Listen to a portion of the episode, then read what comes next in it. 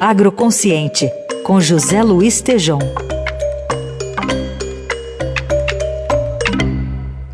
Hoje o Tejão fala diretamente de um evento sobre o trigo e nos traz uma entrevista com um importante nome do setor. Bom dia, Tejão.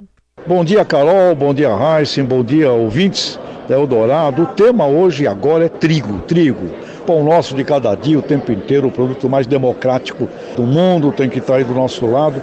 E o Brasil, na minha opinião, levou 40 anos e demos um salto com relação ao trigo nos últimos dois, três anos. E eu estou aqui com o embaixador Rubens Barbosa, presidente executivo da Abitrigo, Associação Brasileira da Indústria do Trigo, em Foz do Iguaçu, no Congresso Internacional da Indústria do Trigo. Embaixador, grandes movimentos, o que, é que nós podemos dizer para o nosso povo brasileiro aí com relação ao pão nosso de cada dia? O trigo está se tornando realmente numa grande oportunidade para o setor privado aqui no Brasil. Nós estamos saindo de uma posição de dependência externa durante todos esses anos, nos quais o Brasil, para atender o mercado doméstico, importava 60% do trigo que consome.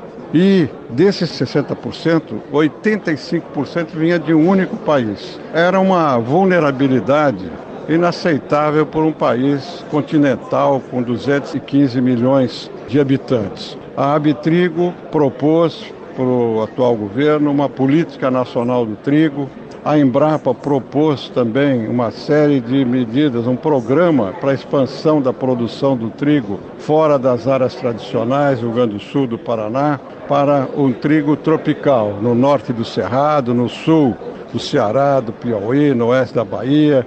E os estados estão começando também a aumentar sua produção. Por que, que se deu esse fenômeno é, recente, na minha opinião? Porque nesses últimos quatro anos o preço do trigo subiu significativamente, especialmente nesse ano por causa da guerra na Ucrânia, em que o trigo bateu recordes históricos. E os plantadores, os agricultores que focalizavam a soja e o milho, estão agora também focalizando o trigo, porque a remuneração é muito boa. E isso para o Brasil é fantástico, porque nós estamos reduzindo a nossa dependência externa. Nós vamos ainda continuar por alguns anos a importar trigo, porque o Brasil também, nessa oportunidade da desorganização do mercado global, passou a ser um exportador significativo de trigo. E eu acho que a médio prazo, em 5, 10 anos, o trigo vai ser como os outros grãos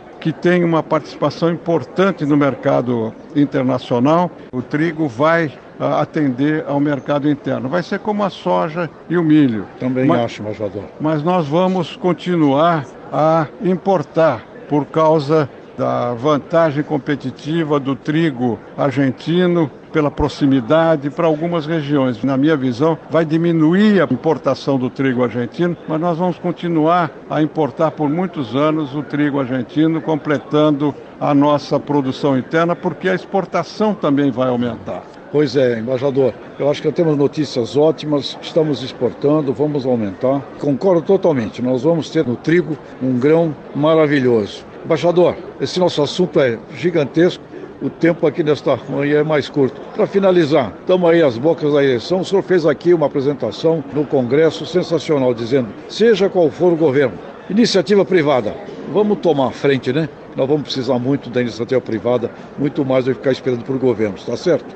Eu acho isso. Eu acho que, sobretudo no setor do agronegócio, que é hoje o setor dinâmico da economia, há uma agenda que tem que ser levada adiante, inclusive na questão das reformas, na questão da logística. Isso tem que merecer um apoio muito explícito do setor privado, pressionando legitimamente o governo, seja quem for, para levar adiante essas transformações que ainda são necessárias para o Brasil. Muito bom. Embaixador Rubens Barbosa, parabéns seu trabalho na condução da cadeia produtiva desse setor, merece elogios. Muito obrigado. Muito obrigado. Obrigado pelo seu interesse. Tá aí a participação do Tejão de hoje, abrindo a semana. Quarta-feira ele está de volta, agora às 7h34.